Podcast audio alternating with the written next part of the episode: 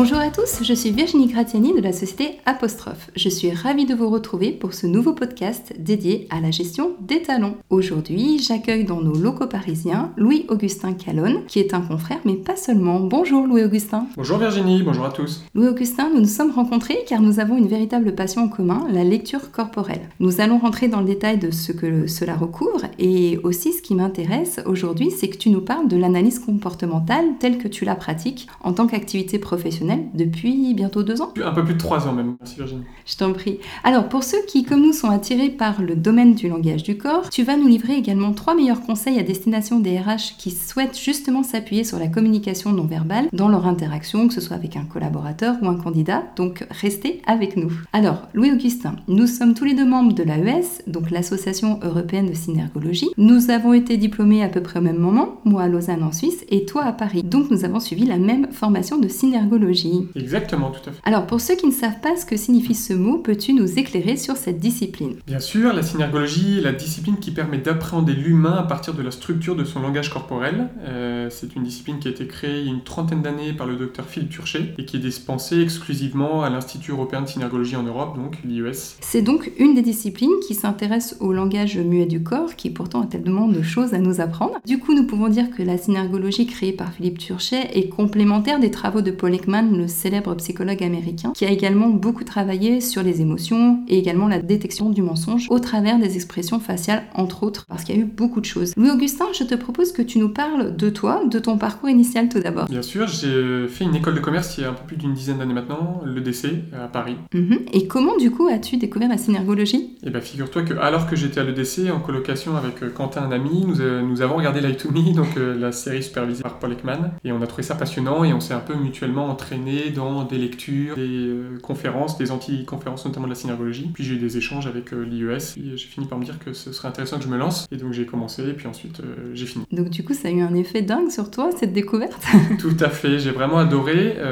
J'étais un peu sceptique au départ parce que c'est une série américaine, parce que je connaissais pas du tout. Je me suis demandé dans quelle mesure ça s'apprenait, dans quelle mesure c'était scientifique, dans quelle mesure est-ce qu'on devenait pas un peu fou en observant, en étant en capacité d'observer un peu tout ça. Donc j'y suis allé un peu à tâtons, de manière assez prudente, et puis finalement j'ai vraiment adoré, j'ai fini, ça m'a beaucoup ouvert l'esprit sur le comportement humain au sens large, puis, euh, et puis j'ai fini par, euh, par, en faire mon métier. Et du coup, comment tu t'es préparé et formé à accompagner les dirigeants euh, dont tu t'occupes aujourd'hui, on va dire? Écoute, j'ai un master en entrepreneuriat avec le DC, donc du coup j'ai cette, j'ai eu cette envie, j'ai cette envie d'entreprendre et un certain goût pour la liberté. Et donc à la fin de mon CDI et à la fin de mes études de synergologie, je me suis lancé. J'ai suivi une dizaine de chefs d'entreprise pour voir dans quelle mesure est-ce que justement mes compétences liées au, au monde de l'entreprise apprises en école, pendant mes stages, etc., et mes connaissances apprises grâce à la synergologie, la PNL, la psychologie, etc., euh, dans quelle mesure est-ce que ça pouvait se matcher au sein de l'entreprise. Donc j'ai suivi une dizaine de chefs d'entreprise, et par voie de conséquence, euh, je me suis aperçu qu'il y avait deux grands secteurs sur lesquels euh, ces compétences pouvaient être utiles, les recrutements et les rendez-vous commerciaux au sens large. Donc du coup, maintenant, tu as, donc, tu as quitté ton poste, tu t'es lancé à ton compte, il y a mhm. bientôt trois ans, je crois que tu disais. Mhm. Et aujourd'hui, quelles sont tes différentes activités? Alors elles sont au nombre de trois, il y en a deux majeures et une qui prend de plus en plus de place et qui se développe. Pour les deux majeures, il y a euh, l'analyse comportementale avec une posture plutôt passive d'observation, et puis la, négociation-médiation où là de manière plutôt active on intervient, et également l'accompagnement, donc qui est cette branche qui se lève. Euh, je, ne suis pas coach, mais l'idée c'est grâce euh, à l'ensemble des outils autour de la psychologie que j'ai, de pouvoir faire en entreprise d'une manière personnelle de l'accompagnement pour lever certaines barrières. D'accord, donc du coup c'est plutôt à destination des professionnels, et puis là une dernière dimension plutôt orientée particulier. Exactement. Il s'agit de communication au sens large, donc tout ça se recoupe parfois un peu, mais en effet c'est c'est plutôt orienté euh, professionnel. Ok, et du coup, pour rester sur la partie comportementale, euh, quel est l'objectif de ton intervention? Est-ce que tu es une sorte de mentaliste? Alors, mentaliste, non, même si j'ai pas mal d'amis mentalistes et que j'aime beaucoup le mentalisme. Je suis pas du tout magicien euh, de l'esprit ou quoi que ce soit. Non, non, là, l'idée, c'est d'aider mes clients dans leur prise de décision, euh, leur apporter une, expertise, des compétences externes et surtout une objectivité externe également pour euh, les aider dans leur prise de décision, quelle qu'elle soit. Ok, et du coup, quels résultats les chefs d'entreprise peuvent en attendre? Je dirais probablement de l'objectivité. Moi qui me passionne pour le fonctionnement du cerveau, avec les biais cognitifs, les différents systèmes de pensée, tout un tas de raccourcis mentaux qu'on fait, c'est assez difficile, voire même quasiment impossible, c'est moi qui le dis, euh, de prendre des décisions objectives. Souvent, heureusement, euh, ces décisions non objectives sont pertinentes. Parfois, elles ne le sont pas. Et quand elles ne le sont pas et que c'est dans le secteur de l'entreprise, il peut y avoir plein de mauvaises surprises Euh, et l'idée, c'est justement d'éviter ces mauvaises surprises. Et également, donc, du coup, dans tes prestations de médiation, tu, j'imagine, tu utilises ton expertise euh, du langage corporel. Comment ça te permet d'intervenir différemment? Alors, je, je l'utilise, oui, cela étant dit, dû à cette posture euh, active dans le cadre de la médiation, je l'utilise moins. Dans le cadre de l'analyse comportementale, donc en effet, il fait que de l'analyse comportementale, beaucoup d'observations,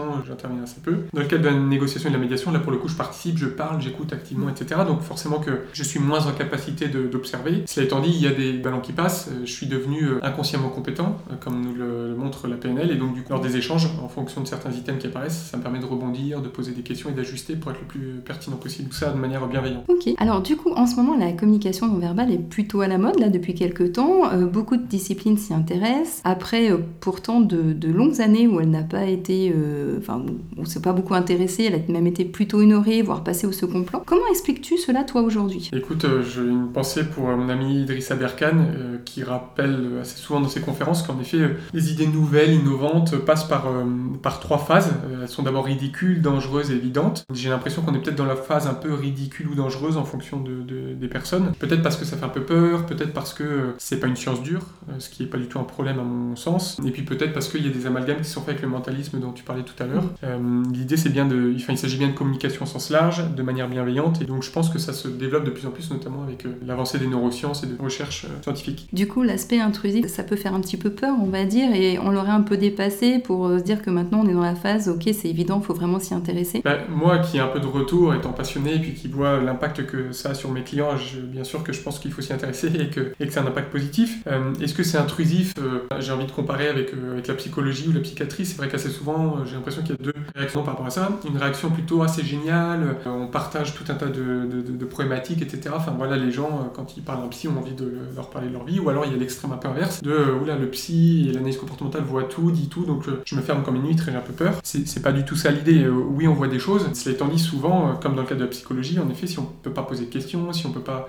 creuser un peu, on peut pas être sûr de, de, manière certaine. Et la bienveillance est très importante là-dedans. L'idée, c'est de ne pas être intrusif. Euh. Et du coup, dans tes activités aujourd'hui, à quel type de public ou quel secteur d'activité tu t'adresses? Je dirais un peu tout type de public. Euh, l'idée, c'est qu'il y ait une, confiance mutuelle et, qu'on travaille sur des, sur des problématiques qui sont en lien avec mes valeurs aussi. Donc du coup, plutôt euh, du professionnel, tu l'as compris. Cela étant dit, il y a tout type d'entreprises, des entrepreneurs qui se lancent, on, fait du business coaching, des entreprises bien installées, des PME, des entreprises du CAC 40, sur des réceptions d'appels d'offres, sur des entretiens, donc sur de la négociation, de la médiation, enfin tout ça est assez large, une démarche qualitative et qui est des problématiques qui me parlent et, qui infitent euh, entre nous. Du coup, d'une manière générale, j'aimerais que tu nous dises quelle situation peut amener une entreprise à avoir recours à tes services. Alors je dirais qu'il faut rechercher un besoin d'objectivité. Il peut y avoir une prise de décision qui soit, euh, qui soit complexe ou qui soit importante pour l'entreprise, importante pour trois principales raisons. Un budget qui soit conséquent, euh, budget conséquent c'est relatif à la taille de l'entreprise, et ou une prise de décision stratégique, et ou une prise de décision dans un timing un peu serré, parfois deux ou trois de ces aspects-là, et donc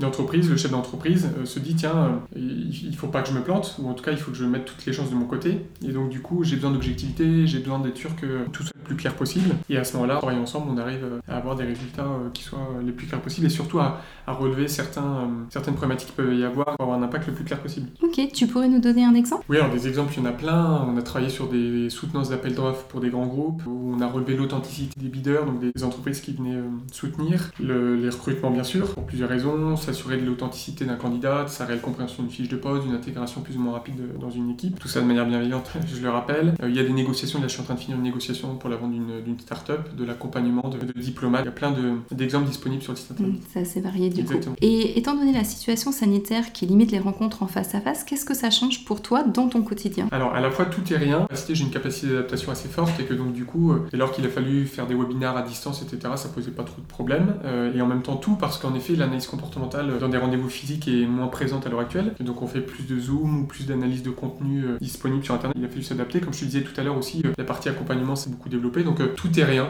Pas rien en termes d'état d'esprit et tout en termes d'opportunités. Il faut noter, cela étant dit, on parlait de Paul Ekman tout à l'heure, les sept micro-expressions faciales qui sont visibles le sont malgré tout avec le masque, puisqu'il se passe aussi des choses au niveau des yeux, sauf éventuellement le, mépris, puisque c'est uniquement au niveau de la bouche. Donc en fait, masqué ou pas masqué, à distance ou pas à distance, il se passe quand même beaucoup de choses sur la partie haute du, visage et donc il y a quand même des, des choses à voir. Ok, et alors concrètement, comment se déroule ton intervention? Alors il y a un travail préparatoire euh, assez important. Moi je veux faire du travail de, qualité, enfin en tout cas c'est important pour moi que ce soit le cas, que ce soit dans les échanges ou dans, le rendu. Donc euh, il y a un travail préparatoire de compréhension des enjeux, de compréhension des problématiques qui est assez forte. Ensuite il y a une présence au rendez-vous, que ce soit à distance, en physique, soit dans le cadre de négociation, d'analyse comportementale, etc. Ensuite, des débriefs, des échanges et puis une mise à jour. On peut fonctionner avec des reporting également et face à face, l'idée c'est de pouvoir s'adapter en fonction des, besoins, surtout euh, à l'heure actuelle. Il y a aussi une remarque qu'on entend beaucoup lorsqu'on aborde la thématique euh, du langage corporel, de l'analyse comportementale, c'est la manipulation. Peux-tu approfondir ce point pour clarifier?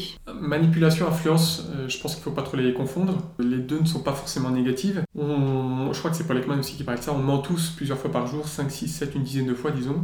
certains mensonges sont blancs, positifs ou en tout cas quasiment neutres. Donc, donc je pense qu'il ne faut pas voir l'influence manipulation comme le mensonge de manière uniquement négative. Euh, on se fait manipuler par nos enfants, on manipule nos proches, les collaborateurs également de manière euh, bienveillante souvent. On parlait un peu de négociation. Les forces spéciales avec lesquelles euh, je me suis formé lorsqu'elles doivent intervenir sur des tentatives de suicide par exemple de gens qui veulent sauter le tour, bah, soit elles manipulent et à ce moment-là la personne descend dans les quelques minutes et à ce moment-là donc c'est très court terme, on atteint un objectif mais qui est limité, soit à l'inverse on, tend plus vers l'influence et auquel cas la personne ça va prendre plus de temps et la personne non seulement finira par descendre mais elle, devrait normalement ne pas essayer ou en tout cas pas tout de suite. Donc en fait, euh, je pense qu'il faut désacraliser le côté un peu négatif de l'influence et de la manipulation. Cela étant dit, je pense qu'on est les premiers manipulateurs, euh, c'est notre, notre cerveau, enfin c'est nous-mêmes. On se raconte pas mal d'histoires, notre cerveau est programmé pour ça, et donc dans nos prises de décision, il y a un certain nombre de biais cognitifs qui font que quand on est lancé dans une voie, on a envie probablement souvent d'aller jusqu'au bout. Et c'est là aussi où l'objectivité externe et la détection justement de ces processus qui sont en cours peuvent aider la prise de décision. Donc euh, il faut pas avoir peur de l'influence manipulation, c'est pas des gros mots,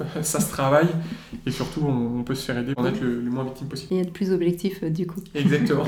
ok, et côté budget, à quoi l'entreprise doit s'attendre en termes de prix pour l'une de tes prestations? Écoute, j'aimerais que le, le, budget soit pas une problématique en soi. Je parlais de qualité d'intervention et de diversité des, acteurs euh, entre un grand groupe sur une négociation complexe, euh, business coaching d'un entrepreneur qui se lance, etc. On va, on va être sur des ordres de grandeur très différents, de plusieurs centaines à quelques milliers d'euros. Cela étant dit, si voilà, c'est vraiment important, un peu comme dans light to me, si vraiment c'est important, s'il y a des enjeux en termes de valeur, etc., qui sont importants pour le client, l'idée ça va être de pouvoir en, discuter. Entre le taux journalier moyen, euh, le, forfaits, le forfait ou l'abonnement, euh, il y, a des solutions, on peut trouver des solutions. D'accord, ok. Alors du coup, pour passer à l'action, l'entreprise prend contact avec toi, tu les rencontres. Exactement, on échange, on s'assure qu'on soit aligné, que, la enfin, que je puisse répondre à la problématique et où je, qu'on souhaite répondre à la problématique, encore une fois, parce que les valeurs sont importantes. Euh, on se rencontre physiquement si possible, et puis on peut être disponible sur les différents réseaux, via le site internet notamment. Mhm. Et pour ceux qui nous écoutent, alors quels seraient les trois conseils ou astuces que tu peux nous donner alors à destination des RH qui mhm. souhaitent justement s'appuyer sur la communication non verbale? Je vais en profiter pour euh, essayer de combattre un préjugé qui est que non, c'est pas parce qu'on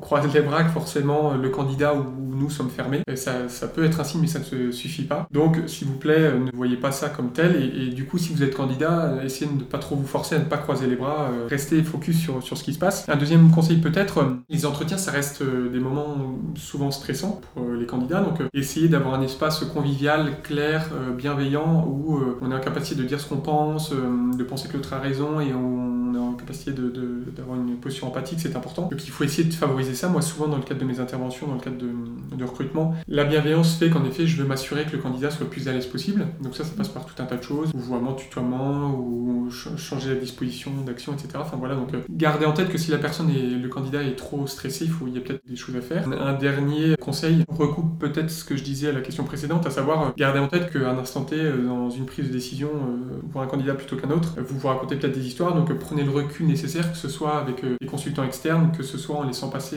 grâce à un débrief quelques minutes et ou ensuite quelques heures, ça peut être pertinent. Alors Louis-Augustin, je me suis laissé dire que tu étais avide de lecture sur le développement personnel et que tu, ça te poussait à te fixer toujours plus de challenges. Dans quelle mesure peux-tu nous partager ton prochain challenge avec nous? C'est drôle que tu me parles de ça. Alors, hormis les, challenges perso euh, qui ont probablement pas trop d'intérêt, euh, moi je fais partie de ceux qui pensent qu'en effet c'est très important de, pour le cerveau d'étendre sa zone de confort et pas forcément de sortir de sa zone de confort. Bon, ça c'est un autre, un autre débat, mais en effet euh, j'aime bien me me fixer des challenges. D'un point de vue euh, professionnel, j'ai l'impression que ça passe souvent par énormément d'apprentissage. Donc je, passe beaucoup de temps à me former. On parlait psychologie, puis de, tout un tas d'autres diplômes et certifications. À l'heure actuelle, il y a un institut qui s'appelle l'Institut NERA, qui a été lancé par le docteur Julien Pellabert, qui formait jusqu'alors la négociation et qui vient de lancer un programme de détection de mensonges et que je vais suivre dans les jours qui viennent, je pense. Et parce que la détection de mensonges, en plus du fait que ça, fasse envie, c'est un sujet qu'on traite beaucoup dans le cadre de synergologie, en psychologie également. Et ça m'a l'air d'être abordé de manière scientifique et avec beaucoup de sérieux. Et donc pour compléter un peu tout ça, et moi je parle pas trop de mensonges, mais plutôt d'authenticité, tu, tu l'as compris, ça peut être pertinent pour apporter de l'objectivité aussi à mes clients que de, que de me former à ça. Donc ça, va être mon prochain challenge sur les deux mois. Louis Augustin, je te remercie en tout cas pour ce partage. C'est moi qui te remercie, merci à tous. Je te souhaite bonne chance du coup dans le développement de tes activités avec, j'espère, de nombreuses missions à venir. Merci. Et puis bah, pour ceux qui auraient d'autres questions ou qui souhaitent passer à l'action, tu es disponible pour poursuivre les échanges. Avec plaisir. Vous pouvez également nous laisser un commentaire sur la page du podcast ou nous contacter directement par email ou remplir le formulaire sur notre site apostrophe.fr. Merci à tous. J'ai hâte de vous retrouver pour notre prochain podcast dédié à la gestion des talents. Retrouvez également toutes nos ressources sur notre site internet apostrophe.fr sur l'onglet ressources. Je vous dis à bientôt. Au revoir.